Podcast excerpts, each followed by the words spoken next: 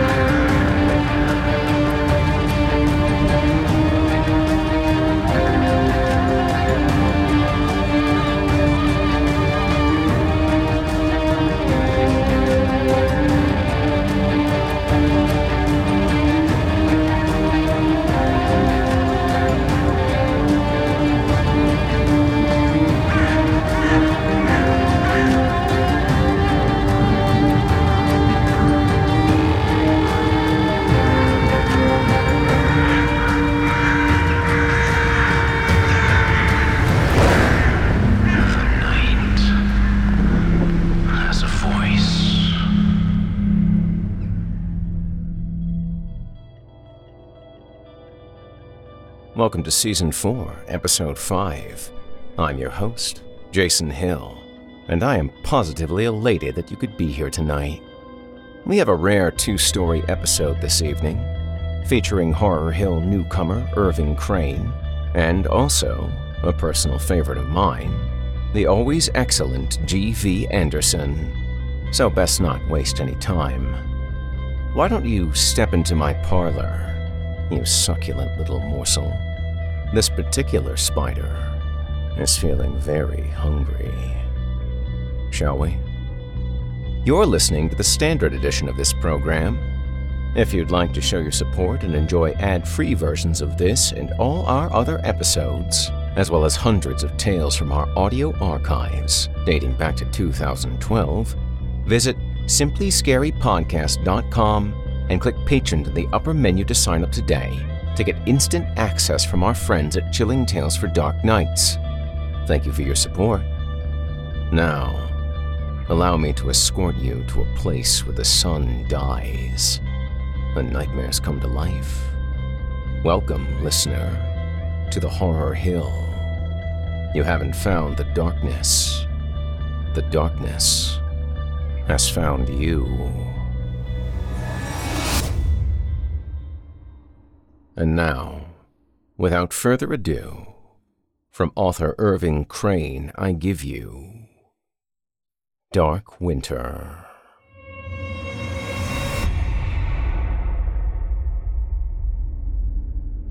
Look, Daddy, an airplane!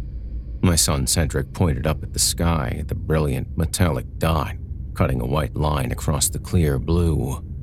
This was something of a family tradition. When I saw airplanes as a little boy, I had to point them out. Now, my youngest took up the mantle. His older brother Colin had long since moved past such foolish, childish things. We wouldn't have seen this one if it hadn't been for the thinning leaves of the trees. We were playing a bit of catch before dinner, and the airplane had glinted at us from behind the bare topmost branches. The ball exchanged hands between my son and I a few more times before he exclaimed, Daddy, Daddy, I see another one! Another one! I humored him and shielded my eyes and squinted. The air traffic overhead had increased in seconds. There were indeed two more planes, just like the first, rather unusual for the skies over Hayrock Glen. The evening sunlight cast a golden hue to the chemtrails that slowly fanned out and made interesting colors. I was moved to stand and watch along with my son. Those quiet, nondescript moments were what I enjoyed the most about being a father. Those seconds, where the world held still just long enough for us to hear the distant bird song, watch the winking lights on the silent aircraft as they glided overhead, and we just existed without the weight of any great care or obligation. That was all about to change. We tossed the ball some more, keeping our eyes on the sky. At one point, we could see seven high altitude flyers. When I could see over 11, a funny feeling began to crawl into the back of my head. The feeling got stronger when I saw one or two of the planes do things I had never seen before. I thought their kind always flew in a straight line. Some of them began to make sharp, erratic curves. Then, some of said aircraft got bigger, which means they were getting nearer, and something was wrong. There were flashes of light visible in the sky.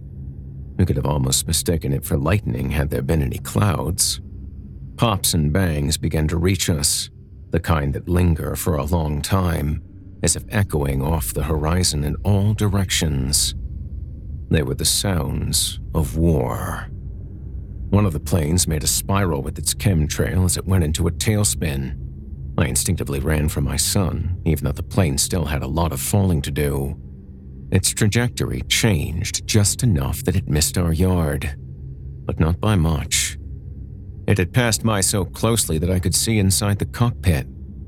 The sound of the impact was deafening. That must have been the cue for all hell to break loose, because other planes spewing their plumes of ice and exhaust shimmered as they came within heart stopping proximity of our small house, and debris and fire fell like rain. I told my son to go down into the basement with Mommy, who was in the doorway, nearly in hysterics. Me? I was rooted to the spot. I had to see how this would all unfold. One airplane glided so low that our trees touched its undercarriage, and its chemtrail exhaust burned my nostrils and stung my skin. It skidded across the empty field at the bottom of our hill, like a great stone skipping on a pond. The other aircraft became apparent, the kind that were actually meant for acrobatics American fighter jets. They darted among the slower, larger aircraft like hornets bringing down pigeons. It was in that moment that a detail pierced my senses. The planes that were being shot down had no markings, no numbers, no decals, no nothing, as if they were ghosts. But that was enough for me. I ran inside as another explosion rattled our windows and shook the ground. I joined my wild eyed wife and our children in the basement, though I suddenly doubted if the basement would provide sufficient shelter from a falling airplane. The minutes crawled by. The din of war faded away. I was still uncertain about the safety of coming upstairs, but I did. I stuck my head outside to see empty skies and smell the oil and burning metal and other harsh aromas of slain aircraft. Honey, get the news on the television. I called back into the house. Bursts of light from gunfire and explosions bubbled on the horizon, telling me that whatever fight there was, it had moved past us. What had I just witnessed? Had some sort of terrorist attack just been thwarted? As the sky calmed, so had my fears. Though I would find out very soon that my troubles had just begun. Stepping into the house felt like crossing a threshold between insanity and normalcy. Suddenly, in the domestic ambience of the house, where my wife and two sons gathered around the television, she looked at me with her great, dark eyes. What's the news saying about all this, babe? My wife wrinkled her nose when she saw me. You smell like you've been dunked in ammonia or something.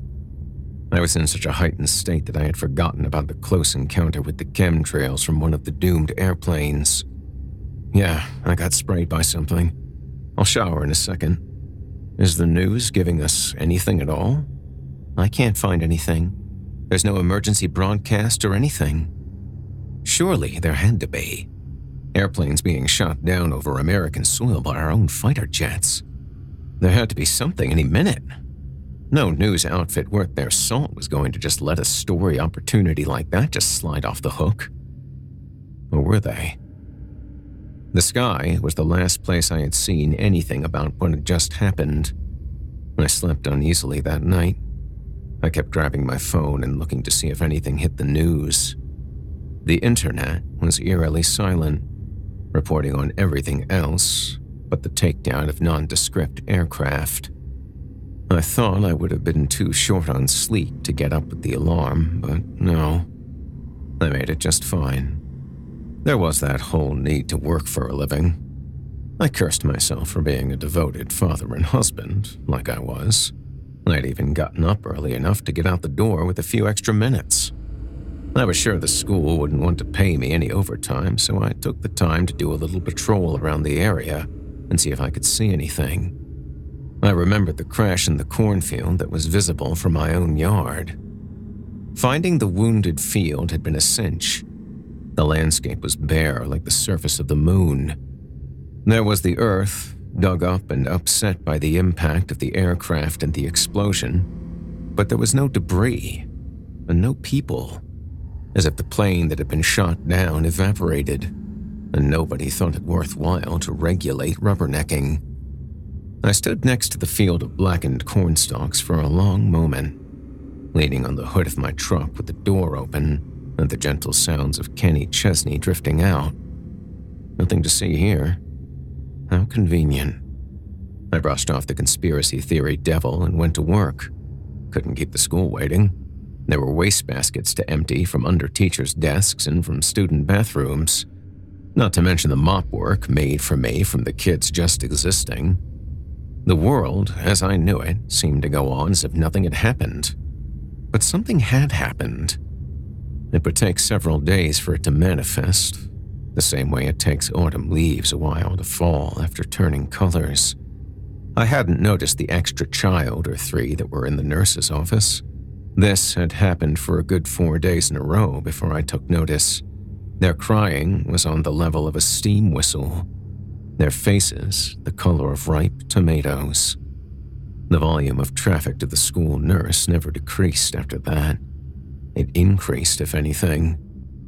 I would be pushing a broom across the old tiles and catch a glimpse of the nurse always looking the same way.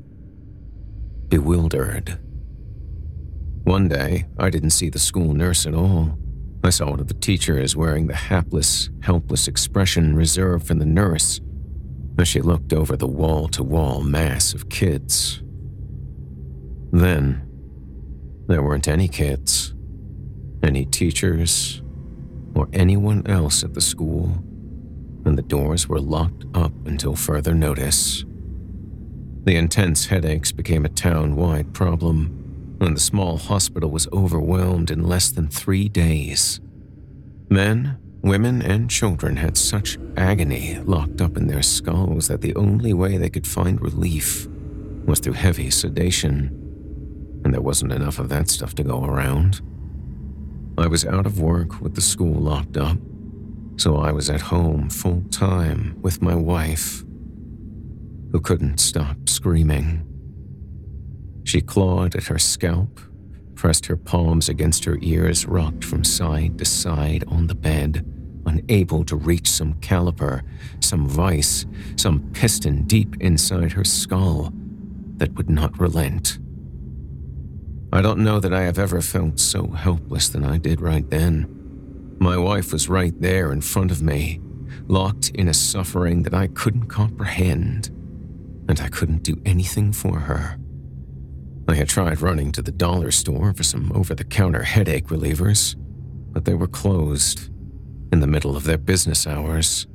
Everyone must have been home with a migraine I peered in through the windows. Their shelves of meds stood with gaping spaces where all the Tylenol, Advil, aspirin, and similar used to be.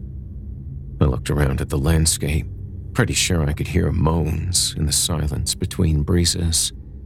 My sighs rose in frozen clouds of mist. The air was getting colder by the day.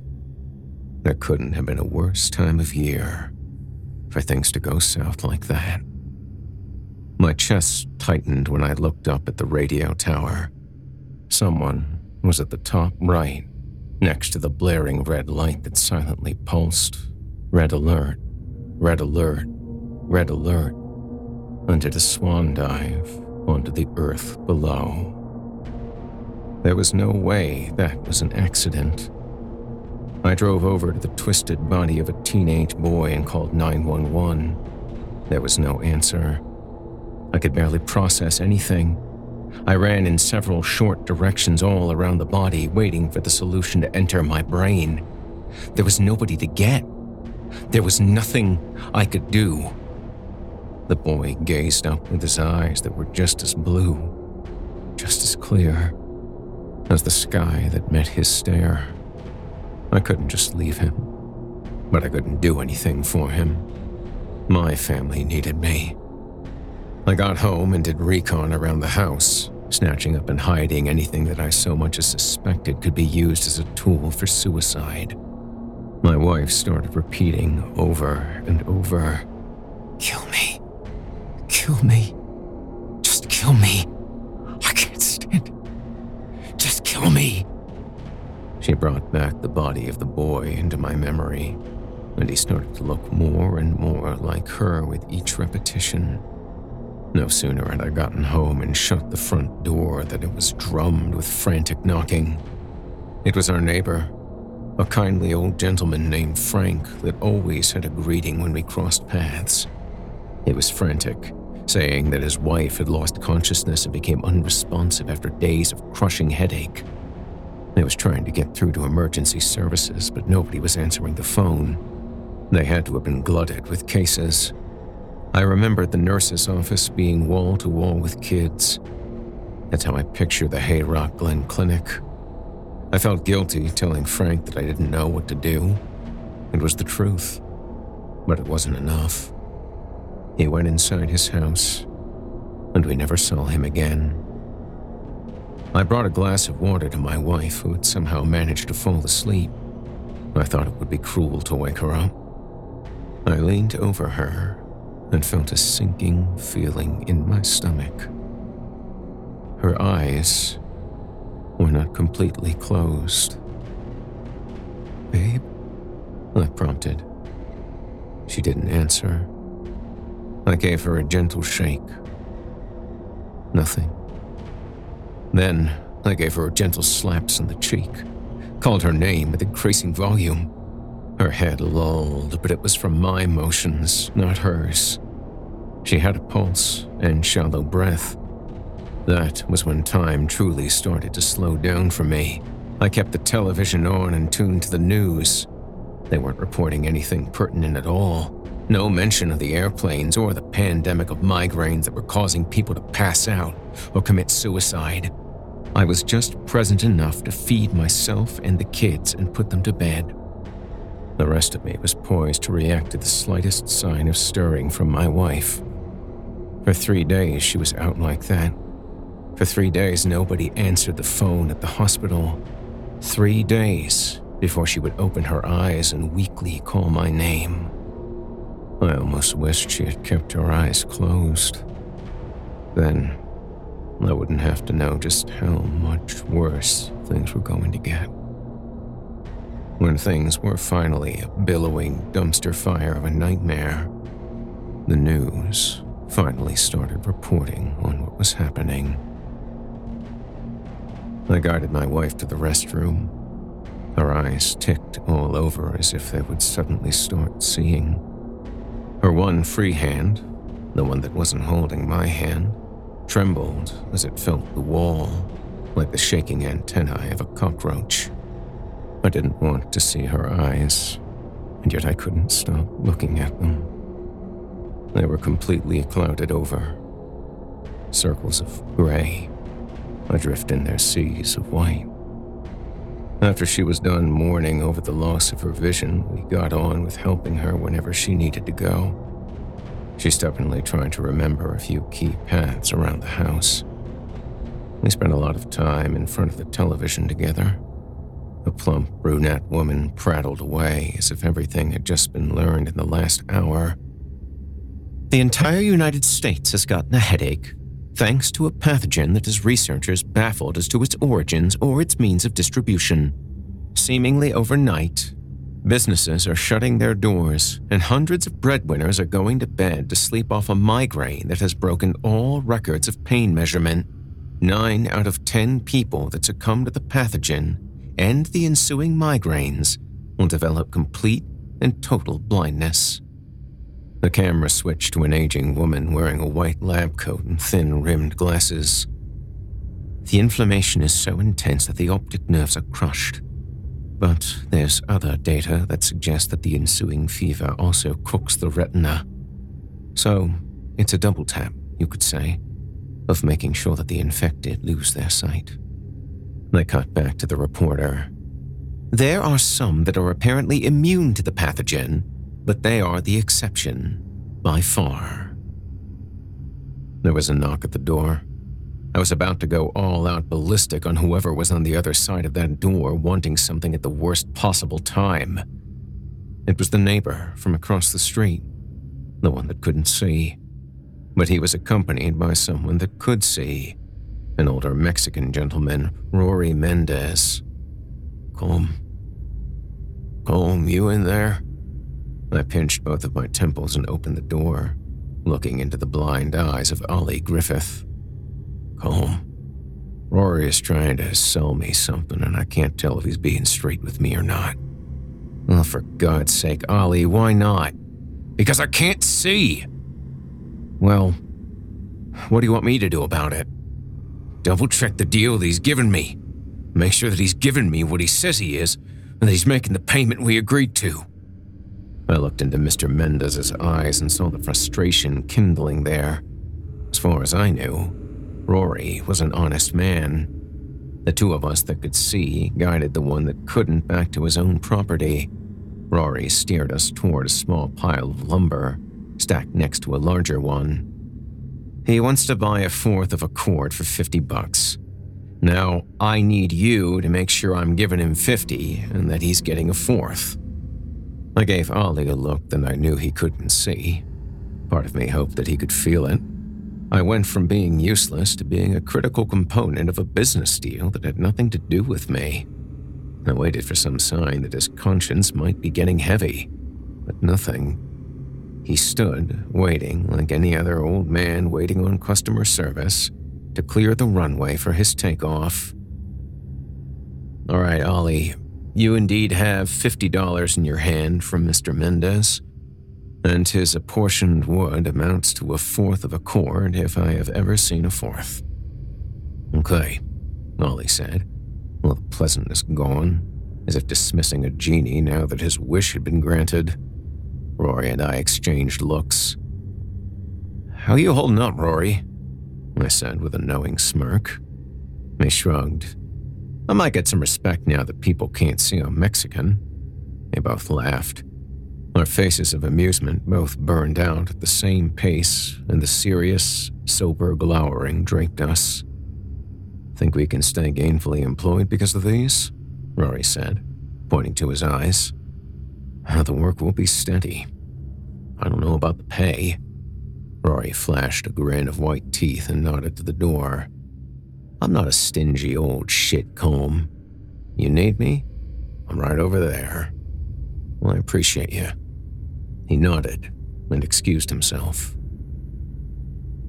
Winter crept in and wouldn't let up. It was like a bad scene from a movie where all the characters are in the trash compactor and the walls just keep closing in to crush them. The cold got colder. The dark skies got darker and the tension in our little town grew. It didn't bring things to a grinding halt. People still bartered and traded what they could, and I was called upon frequently to oversee such transactions, often when I was in the middle of something. In exchange, I was usually fed, and so was my family. There were no generous smiles to go with these moments.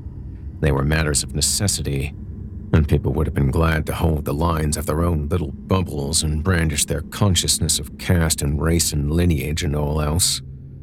But no. Now they needed each other, or else they might not survive to see, or. well, experience spring. It took longer for these harsh realities to sink in with some people than others. Father Igor Corbett stood outside the church, hollering away for people to come in for service on Sundays, and any day he got desperate enough to play the part of the holy barker, calling for a special emergency service. I stood and watched him for a little while, the same way a child watches a wounded beetle struggle its way across a hot sidewalk. Children, God is still with you, with us, with Hayrock Glen. Now is the time to walk by faith, not by sight. Come and have your thirsty souls quenched with the good word. I can still show you the way to peace and relief. You can't see, asshole, someone said. Father Corbett's pale face flushed rose for a few seconds, a leftover reaction from when he was more in control of things. The blindness changed that.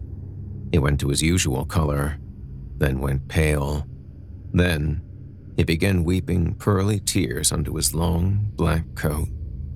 Nobody was going to come into the church and hand him their money anymore. At least not until they got some firewood or food to go with his sermons. It was almost a cruel joke, the way many people besides myself had snuck past him and were sitting in the sanctuary. We mostly sat with our heads bowed. There were probably 15 or 20. Nobody spoke to one another partly so as not to alert Father Corbett that there were people enjoying God's presence, free of charge, and partly because many had no awareness of their neighbors, guided inside by a seeing companion. I dared to look around me one second too long, and I locked eyes with none other than Ron Simpson. He usually had nothing but smoldering hate for me in his eyes, but this time, his gaze was gentler not quite gentle, gentler. They came over and sat close so we could whisper without disturbing the overeager priest outside. Calm. Good to see you have your sight. Good in most ways. Lots of people ask me to play broker for them. I don't know how they'll manage if I ever go back to work. What? Is the school locked up? You think teachers are going to shepherd a classroom blind? Most of them have a hard time doing it when their eyes are fine. He smirked. How is the family dealing with everything? I knew the question that was draped by those neutral words. He wanted to know how Elaine was, the one girl he almost married, until I came along and stole her heart. Ron was a man that played the field, and always would. I think that's one of the big reasons that she let him go and he continued to play the field after she was gone. But the question mark that hung above the heads of everyone too born to do anything interesting with their lives was what if he would have gone through with it and settled down for one girl? His family isn't friendly to me for this reason. I radiated more commitment than he did. The only person that's gotten the blindness is my wife. Both of my boys are just fine for some reason. This news physically jolted him. He raised his head to slowly look at all the panes of stained glass. Then, he got up and excused himself. I ruffled my eyebrows at him as he carefully exited the church. Sobs were beginning to shake Father Corbett's voice. Suddenly alone, I felt the need to chat with someone else. The plump figure of Bill Dalby was on the opposite side of me. The poor man was cursed with looking like Hitler. If the Fuhrer had eaten three square meals a day at McDonald's, he sensed my attention and looked at me with those light gray eyes of his. I almost thought he was blind until I saw his pupils. I scooched down to him. What do you think, Bill? I said. He grunted. I think the government owes us a goddamn explanation. That's what I think. You see any of those airplanes our boys were knocking out of the sky? They answered before I could. Blank, spotless as cans of soup. They weren't warplanes, they were commercial. Now, let me tell you, my brother over in Omaha watched half a dozen of those things fly over like they had the run of the place. And there's a base less than a mile away. You mean to tell me these things flew all over the US and not one American pilot acted immediately? I don't like the smell of this one, son. That's got dirt of all kinds all over it. And just as Bill's words were about to make my eyes roll, he had me hanging on to every word, assuming everything he said was true. I glanced down at my phone and politely excused myself from Bill, who, as usual, hadn't even begun to get everything he had to say. I passed by the blind Father Corbett, who could no longer speak intelligibly. He just stood and sobbed with his arms outstretched. Wait, was he. Was he holding a collection plate this whole time? Really? Not that many would actually see him, I guess. The meek will inherit the earth, not the mewling, I said to myself. New Year's Eve came and went with utter silence. If anyone drank, they did it at home. I certainly had my share. But I had to be careful. Elaine would never see me sneaking drinks, but I didn't want to upset her radar. That wife radar that women have. It was the only secret I kept from my wife. Sorry, but sometimes a man's gotta do what a man's gotta do. Secrets. I wondered if Elaine kept any secrets from me. You get married, and then everything is open, including things that you thought would always be private. Somehow, the other person always ends up finding out. Somebody from your past calls for the first time in 12 years just as your spouse is the only person home. An email from a coworker is discovered that just happens to be perfect for taking out of context. Then it hit me. It's the dead of winter. Everyone is blind. I can go through my wife's phone. One of those things you think when you're hammered. Finding my wife's phone was a breeze. Doing so with muddied coordination was more challenging than I expected. But I got it without making much noise. All of her texts were from months ago. Most of them were from me.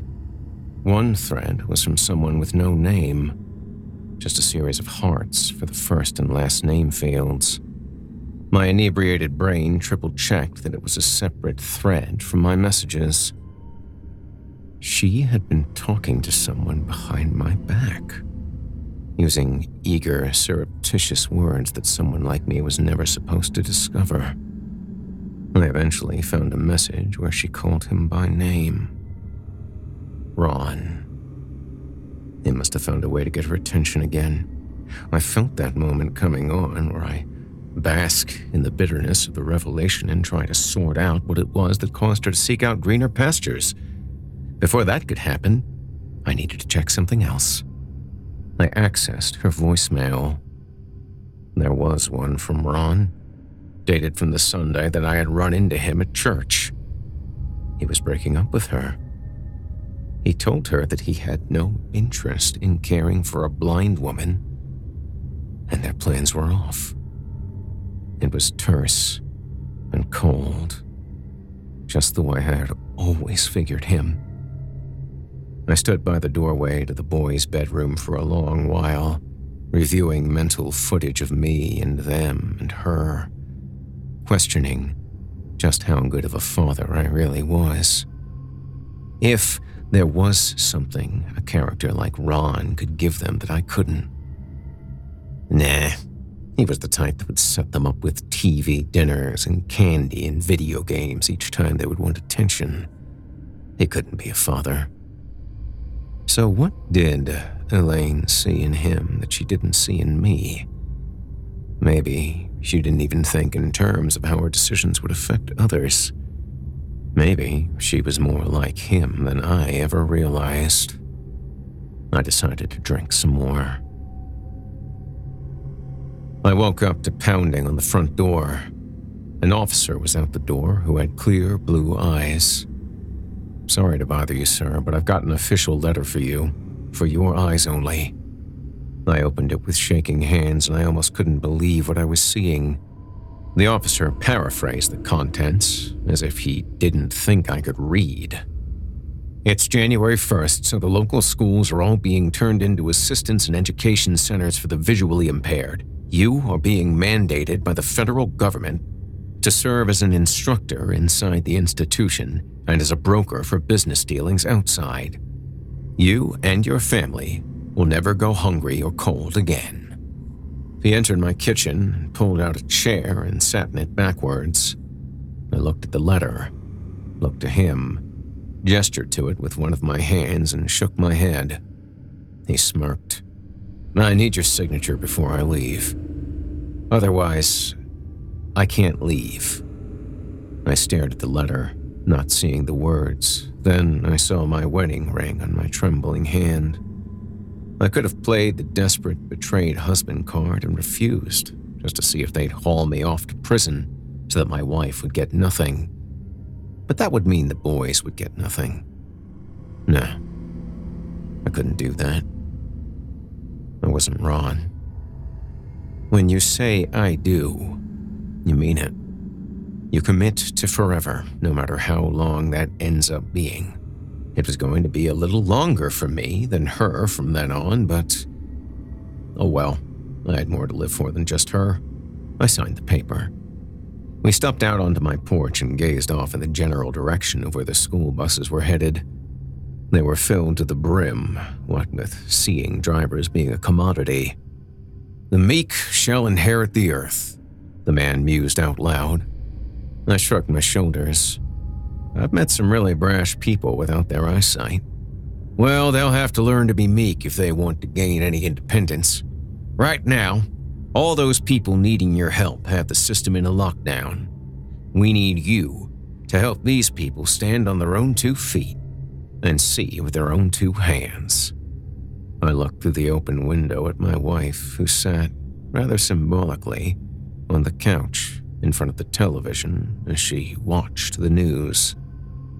Perhaps the people I was going to help would see value in me that she didn't. I would let her hear Ron's message. Eventually.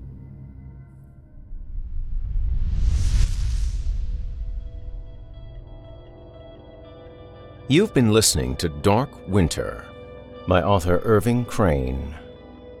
Still hungry, are we? Ready for something that screams? Then, without further ado, from author G.V. Anderson, I give you Whistles After Dark.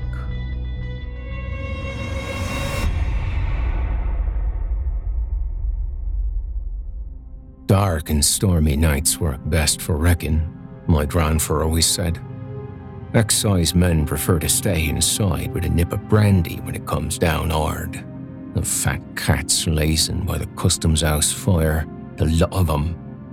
So, we could stand safe in the cliffs west of Polperro as long as we liked. That's one of my earliest memories. Eight years old and wet through, shivering miserably for hours in the dark because we carried no lights to give us away. Gorse snug in my breeches. I kept my eyes closed against the rain most of the night. I don't think I even stirred when the shout went up. A ship's light too close to shore like a stray star far from home. Granfer got me moving with a cuff round the ear. I followed the men carefully along the cliff, my finger hooked into Granfer's coat pocket so I wouldn't get lost. There were four or five of us, the men rough. They smelled musky, sour. Coarse bristles covered their chins. The rain cut lines down their dirty faces, black from the mines.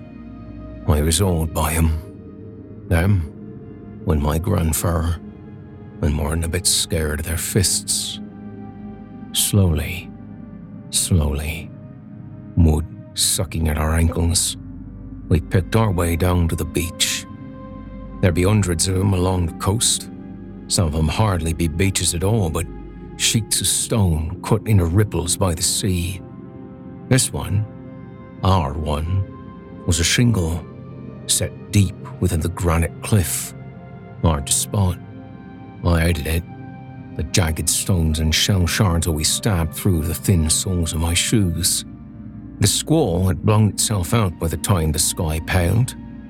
Numb and salt scabbed, we were the first down by the water that morning. Wrecking works like that. We're scavengers, you see.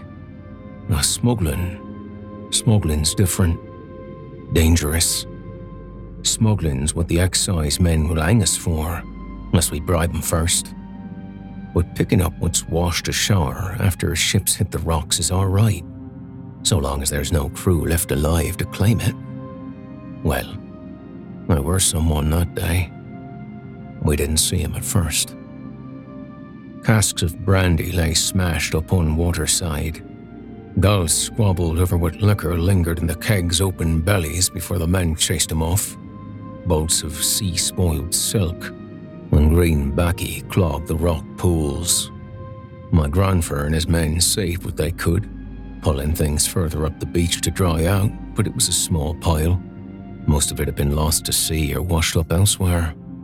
The men shouted at me to look for more, so I skirted the swells, licking brine from my lips, until I reached the far end of the beach. With a hiss and clatter, the water broke, dragging flotsam with it. I kicked a broken cask. A surge obliquely swept it away. I crouched there, hugging myself, but it didn't stop the ache in my belly. Life was hard back then. Folk paid heavy taxes for the war with France, and the price of grain was beyond the means of most, especially when the copper seams ran out and left the men with no wages.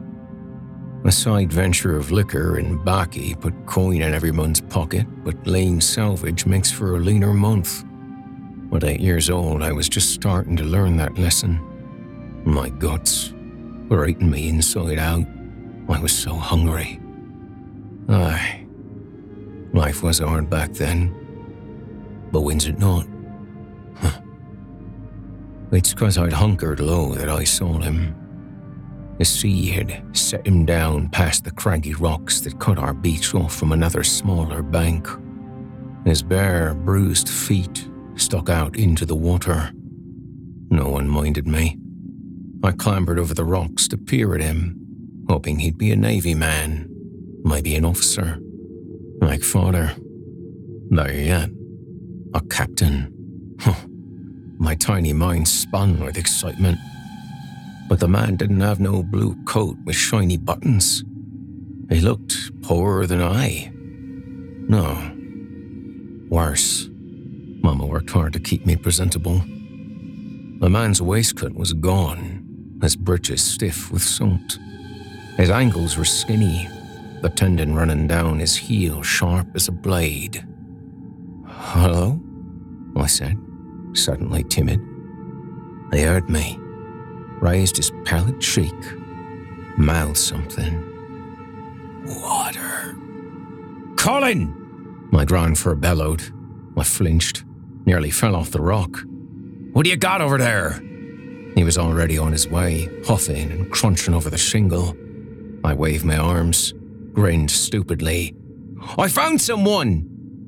I didn't understand the fear in my grandfather's face at first, nor the despair in his voice as he called to the others. They were thinking with their empty bellies and the cries of their children, the pittance we'd managed to collect so far. At any moment, rivals from the east could swoop in and leave us with even less. And now, this man low as he looked, with his right to every bit of salvage. Perhaps this was kinder, yes, kinder, or at least less cruel. They'd only have died alone on the beach otherwise, drowning when the tide came in. Granfer pushed me out the way, without stopping for his men, not heeding to know what they'd say. He climbed over the rocks fished about for a sharp piece of slate, yanked the man's head back by his ratty hair, and slashed his neck. Then he parked one fist on his hip and waited for the dark, thick spurts of blood to stop. They'd made more fuss butchering pigs. Granfer sold the plunder for a paltry profit. Mama made it stretch somehow. She paid our rent, settled unseen debts. Such things that hardly matter to an eight year old. I wonder if she knew what we'd done for that money. What it cost us. I don't like to think of her turning a blind eye to murder. But then, she was Granfer's daughter. That streak runs through me too, lurid as a copper seam. Never constant, though. Not like Granfer's. I'm sure he lost no sleep over it. But I've lain awake for many nights, thinking of the Navy man's neck, or the hollow whistle of his breath, escaping when the blood finally had done. We couldn't risk leaving his body for someone to find. The men wrapped him up in sailcloth and dropped him off the cliff. He never came back to our beach. The current must have took him away. Still, that whistle. Granfer ran goods from time to time, a proper smuggler then he was. When I got older, before I got too old to spend half my life down the mines, I helped carry the loot through the tunnels in the cliff, or else watched for the excise men's red coats while others unloaded the boats. A whistle was how we smugglers worked in the dark. It meant swag, or move it, or watch out.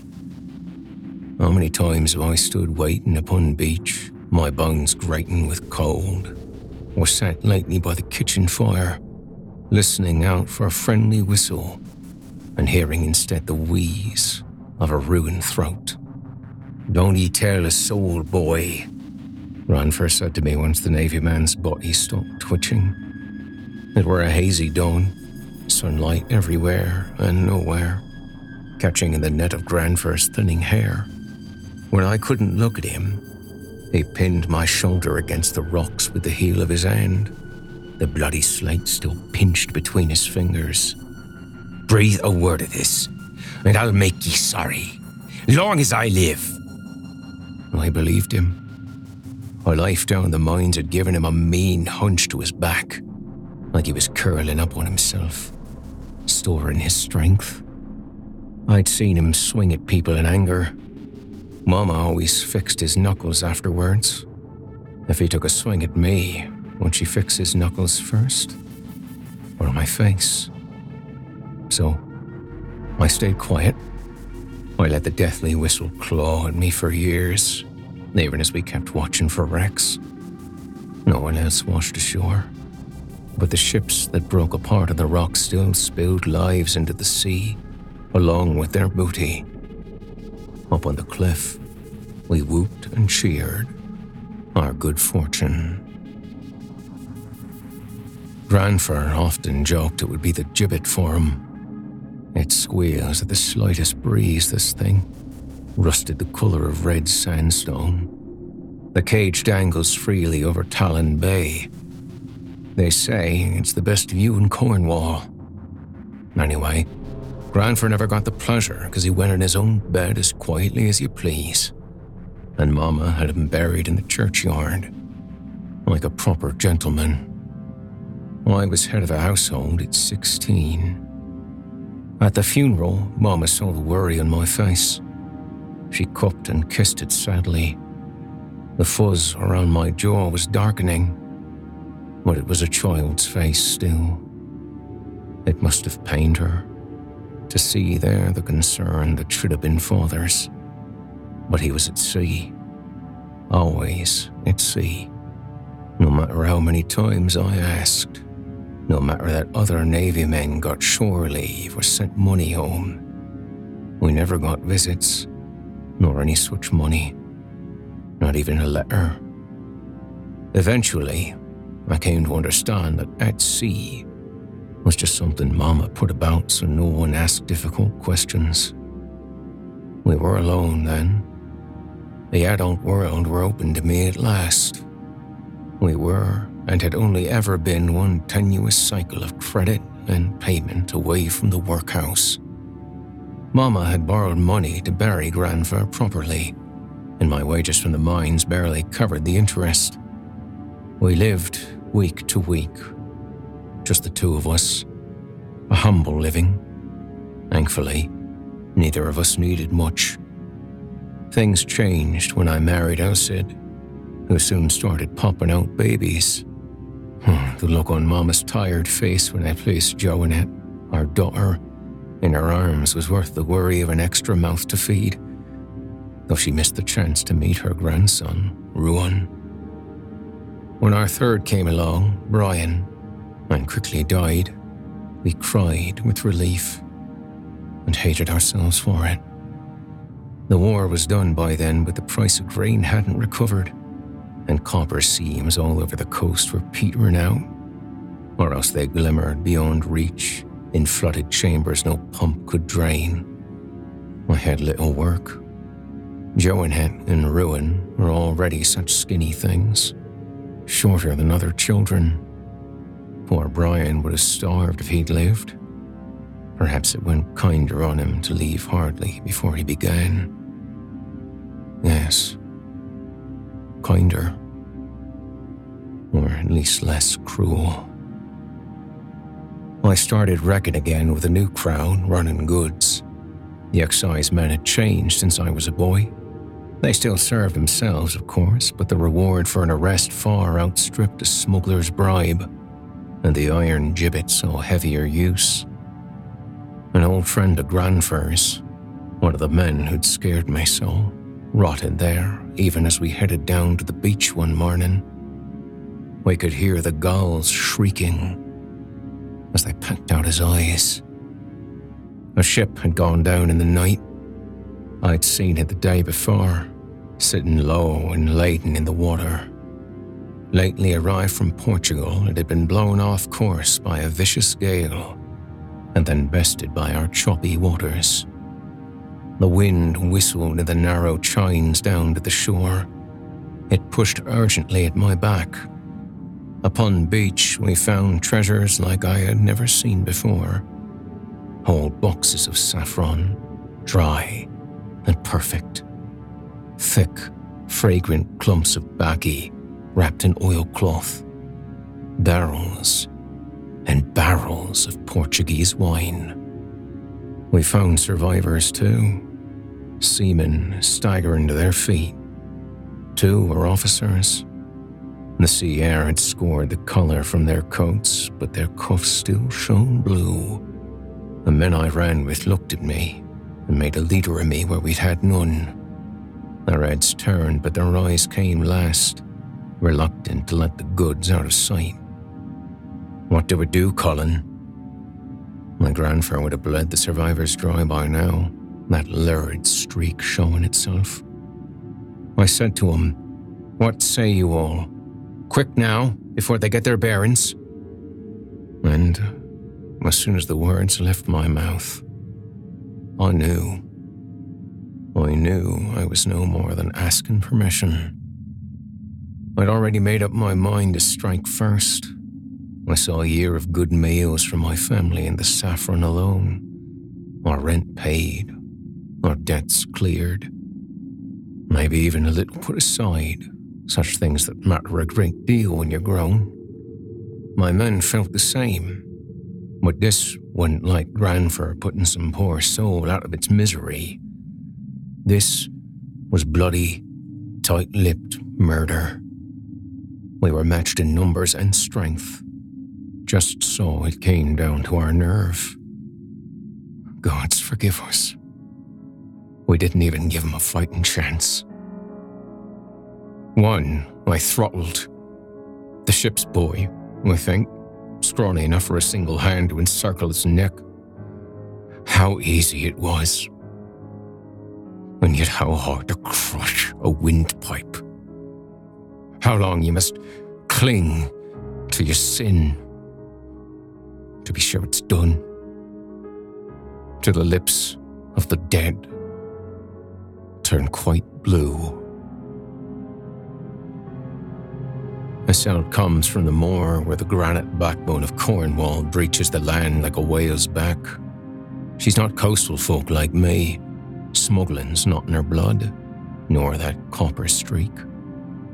Whenever the whistle came of a night, when new shipments come, she'd narrow her eyes and ask me exactly where I thought I was going.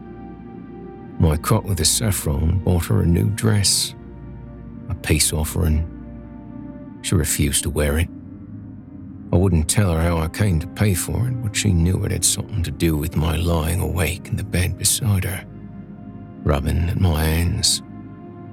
If they fell still, the crunch of that boy's throat would tingle through the pads of my fingers. I had started to hear whistling outside our window at odd hours. I'd spring out of bed and downstairs only to open the door and find. and find. nothing and something. A weight. A shadow. A judgment. Did something go wrong with the last run? Estelle asked.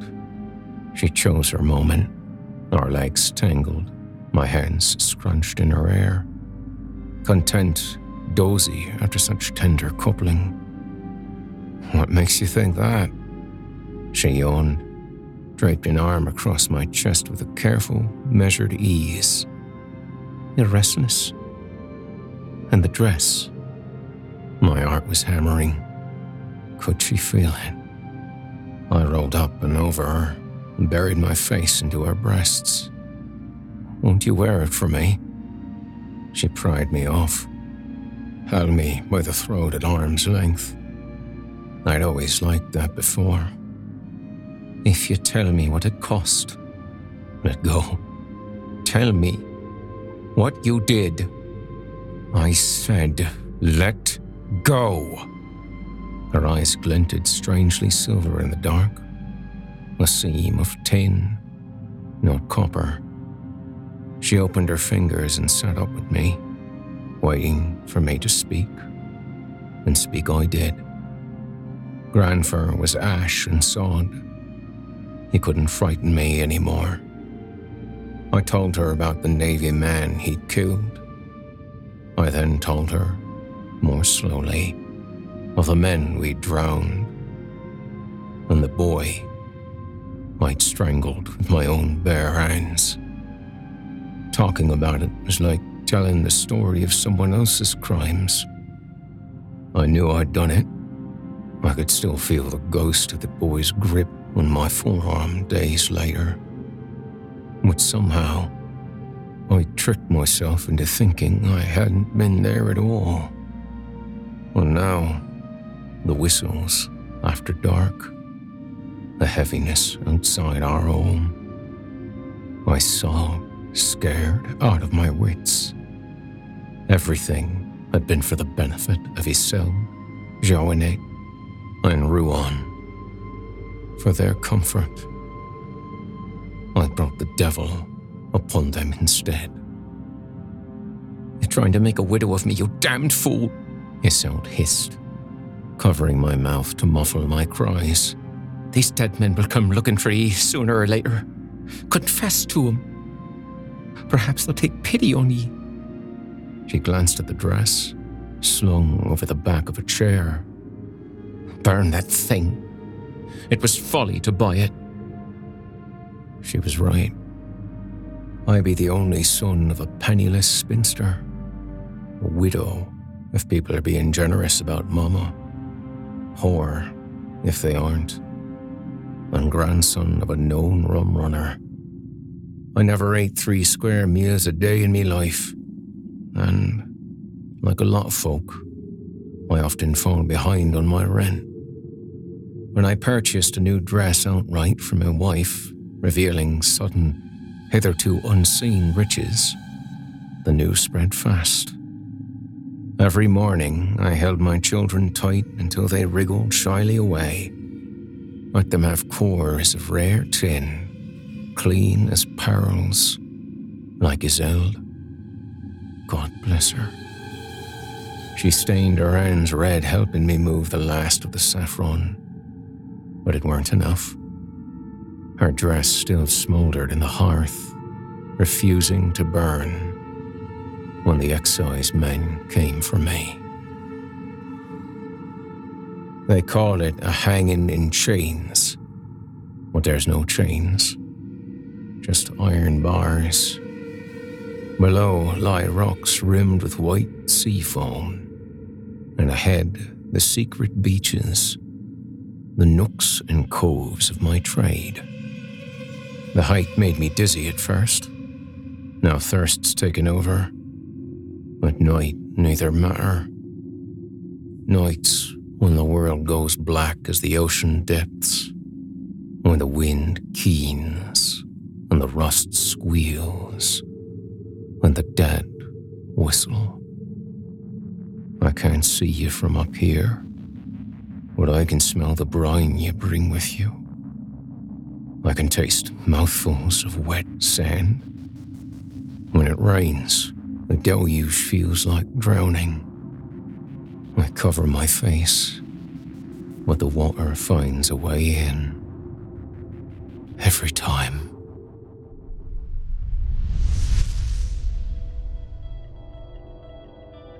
You've been listening to Whistles After Dark by author G.V. Anderson. Dark Winter was written by and brought to you courtesy of Irving Crane. Irving Crane is a horror fiction author hailing from the small town of Crescent City, California, where he fishes by day and weaves tales of terror by night. When he's not working or writing, he enjoys spending time with his two dogs and taking photos as a hobby. Whistles After Dark was written by and brought to you courtesy of G.V. Anderson. G.V. Anderson is a British writer whose professional debut won the World Fantasy Award for Best Short Fiction in 2017. Her stories have appeared or are forthcoming in Strange Horizons, Fantasy and Science Fiction, Nightmare, Lightspeed, and Interzone. She is currently working on her first novel. If you enjoyed what you've heard on today's program, please take a moment to stop by our iTunes page or wherever else you listen to your favorite podcasts and leave us a five star review and a kind word. It makes a huge difference and would mean a lot to me. If you'd like to hear more lengthy tales, be sure to take a look at my audiobooks, available now on audible.com. If you'd like to hear a premium, ad free edition of tonight's and all our other episodes, visit simplyscarypodcast.com today and click the patrons link in the menu at the top of the screen. You'll find yourself at chillingtalesfordarknights.com, where you can become a patron for as little as $5 per month and get access to our entire audio archive dating back to 2012, including past episodes of this program, all of our other shows, and hundreds of standalone releases, all of them ad free and available to download or stream. Thanks so much for your time and for giving our sponsors a try today. When you support our sponsors, you support this show, and that also means a lot to me. If you happen to use Facebook, Twitter, Instagram, or YouTube, you can follow and subscribe to Chilling Tales for Dark Nights there, where you'll get all of our latest updates and new releases and have the chance to interact with us each and every week. You'll find me personally on Facebook, Twitter, and Instagram as well. Until next week, listener, when we meet up once again atop the horror hill for yet another dance with darkness, I bid you good night. Sleep tight, listener, and whatever you do, if you hear scratching at your door, don't open it. The darkness may have found you, but it's up to you to let it in.